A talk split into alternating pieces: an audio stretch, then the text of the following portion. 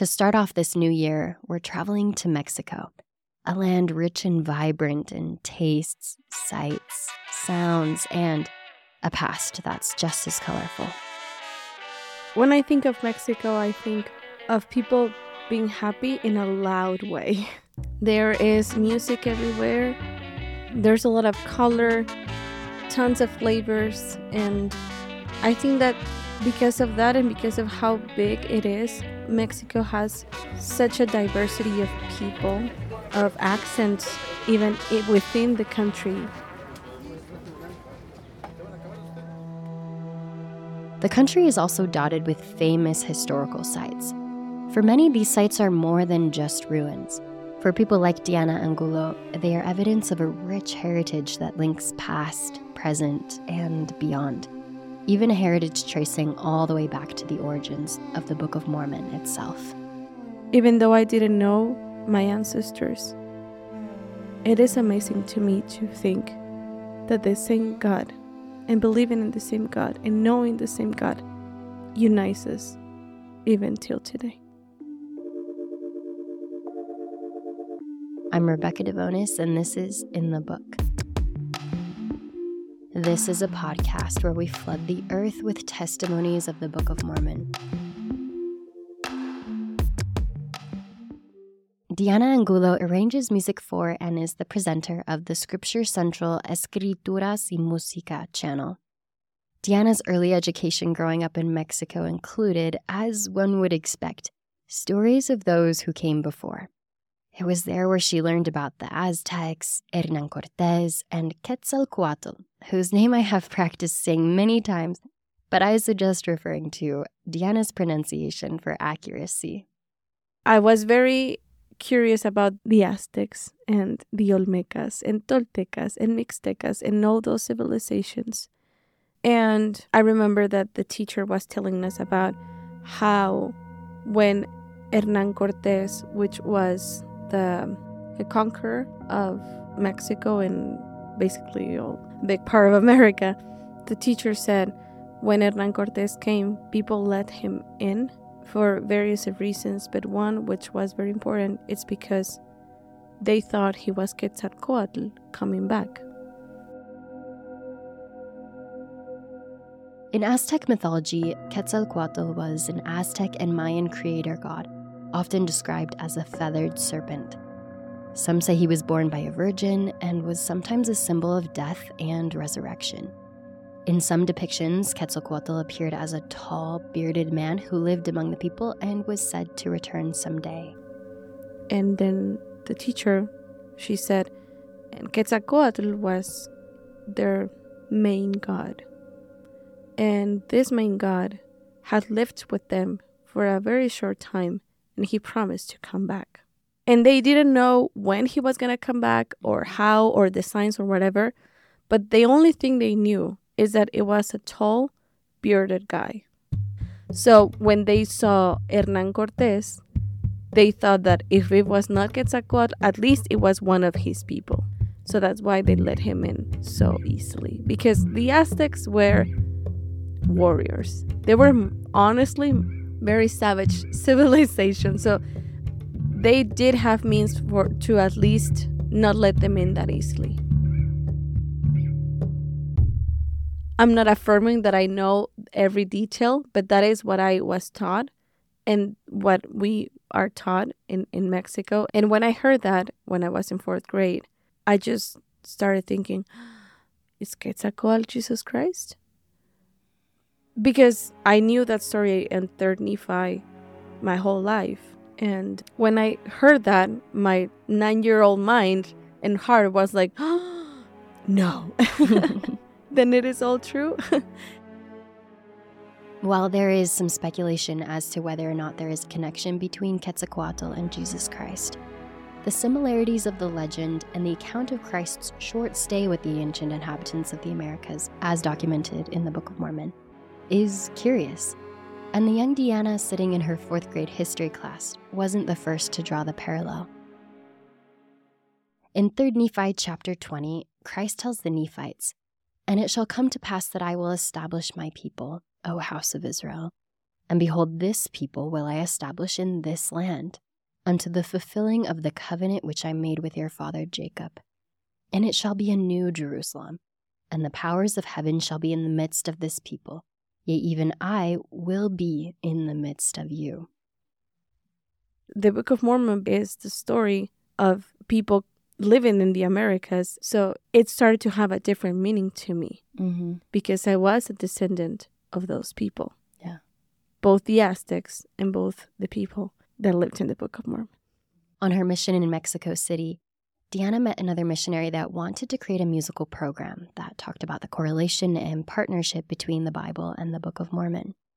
Knowing that Diana had studied music, he asked her to come up with an original composition to contribute to the program. I never wrote music before that. I never thought of the idea of me being able to write music. So I was just listening to him thinking, this is never going to happen. but then I thought, I mean, okay, I guess if I want to write something about the Book of Mormon, I need to read with that intention.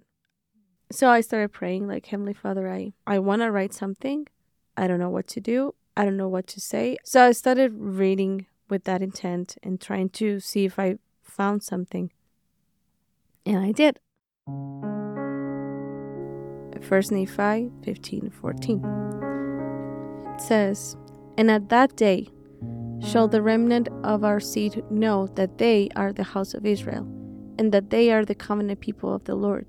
And then shall they know and come to the knowledge of their forefathers, and also to the knowledge of the gospel of the Redeemer, which was ministered unto their fathers by him. Wherefore they shall come to the knowledge of their Redeemer and the very points of his doctrine, that they may know how to come unto him and be saved. I felt like I saw three points that I never saw before. First, and at that day, so meaning today, these days, and at that day showed the remnant of our seed, meaning me and everyone I knew in Mexico, I was within the remnant, teaching to the remnant, being part of the remnant myself.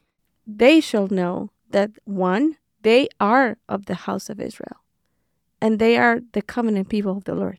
Two, then shall they know and come to the knowledge of their forefathers, and also to their knowledge of the gospel of their Redeemer, which was ministered unto their fathers by him, meaning, number two, the Savior himself taught his gospel to them, my forefathers.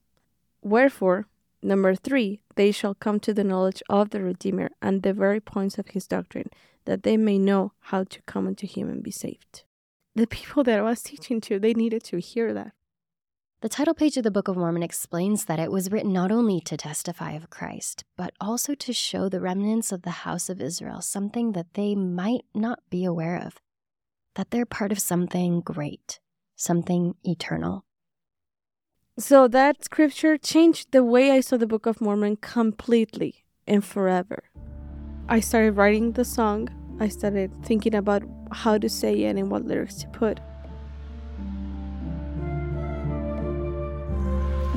Dios ha preparado siempre escritura y no solo fue la Biblia con Moisés,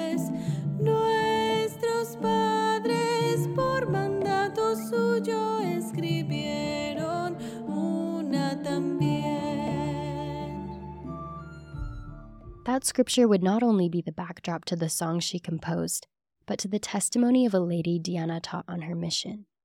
In a third or fourth lesson one day, they read 1 Nephi 15 14 together. And when I said, And at that day shall the remnant of our seed know that they are the house of Israel, she literally stopped me and said, Wait, am I part of the house of Israel? And I said, Yes. And she started crying. I didn't think that was going to be powerful enough to anybody to feel loved by God. It made me understand that first, this lady needed to hear that, that she was part of the covenant people of Israel to feel loved by God. So, what exactly does it mean to be a part of the house of Israel? It's something that has been confusing to me in the past and perhaps is to you. So, I feel like having a constant refresher isn't a bad idea. The prophet Abraham had a son named Isaac, who had a son named Jacob, who, after making a covenant with the Lord, is called Israel. The church explains it perfectly on their website, so I'm going to go ahead and read exactly what they wrote. God then promised Israel that all the blessings that had been pronounced upon Abraham's head would also be his. Taking this new name was a sign of receiving the covenant his father and grandfather had received. Israel had 12 sons, and their descendants were collectively known as the House of Israel, the tribes of Israel, the children of Israel, or the Israelites. Throughout history, the children of Israel attached great significance to their descent. The Apostle Paul proclaimed that he was of the tribe of Benjamin. When Lehi sent his sons to Jerusalem to retrieve the plates of brass, one reason was that the plates contained a genealogy of his fathers, Lehi discovered that he was a descendant of Joseph, and his posterity's understanding of their connection to the house of Israel proved important to them in the years to come. In the church today, you may hear about Israel in expressions like the gathering of Israel. We sing about the Redeemer of Israel and the hope of Israel. In these cases, we aren't talking or singing only about the ancient kingdom of Israel or the modern nation called Israel. Rather, we're referring to those who have been gathered from the nations of the world into the church of Jesus Christ. We're referring to people who persevere with God, who earnestly seek his blessings, and who through baptism have become his covenant people. It means that you, like Abraham, are meant to be a blessing to God's children. It means, in the words of Peter, that ye are a chosen generation, a royal priesthood, an holy nation a peculiar people. It means that you are one who perseveres with God as you honor your covenants with Him. I feel like she felt part of something. And that also made me think that it was even more important that I wrote that song and that at least said that in some way. In English says, God has always asked his people to write scriptures and the Bible has a partner we can trust. By our Lord's commandment, people in America wrote scripture for us. Many tears were shed and lives were lost by thousands to preserve the records even till these days. Story of truth and courage of these people was written down on gold plates. They will speak from the dust many promises untold and the work of wonder will be unfolded. Listen to their wish. This book will teach them greatly. They'll know they come from the house of Israel. They will know the truth of their fathers that we saw the Christ for he came. Our dear God has said he'll keep the record safely until they come out in good hands to the world. There's no better present to our children than words of life said by our Lord. The great Jerusalem saw Christ's miracles and birth, yet the end began on this side of earth.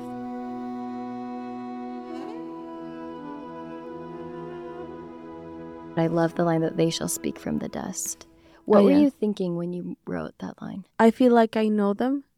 The the people in the Book of Mormon, I feel like I know them and I feel like I understand them yet I don't see them. So it it's literally that they're speaking dead.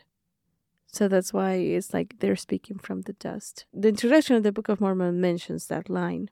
They're not here, yet they are still teaching you. And I know that also happens with the Bible, but knowing that these are my ancestors, it started to have a different meaning little by little every time that I went to ruins and there's always something that can be connected to the Book of Mormon. I like to ask my interviewees what they would say to someone who doesn't have a testimony of the Book of Mormon. So let's go back into the studio to hear Diana's thoughts. I know that it's hard and unusual to believe in something that most of people don't believe in. And it is even, maybe you can say, peculiar. But we are peculiar people. The house of Israel was a peculiar people in, in their time. God has his people. We are different from the world. That doesn't mean we're better, We're just different. And He wants you by His side because He's already won. He's already won the battle. Everything that He said in the Book of Mormon and the Bible that it's going to happen is going to happen. But the best way to be in the right side of history is to be close to Him, and the best way to do it maybe it's hard for some people to hear this, but it is by the Book of Mormon.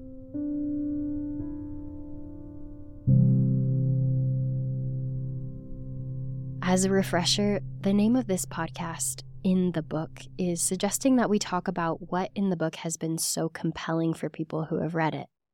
You may have noticed that the scriptures they choose to focus on are read aloud, and the references are written in the episode notes, so take a look at those if you're ever not sure what the reference is. This year, we're studying the Book of Mormon in Come Follow Me, so I'd especially love to hear more of your thoughts, comments, testimonies, and stories with the Book of Mormon, and also which episodes so far you've enjoyed most and why. So please send those comments to podcasts at scripturecentral.org. Rebecca Devonis, and I produced this episode with script contributions by Ryan Coons. You've been listening to In the Book.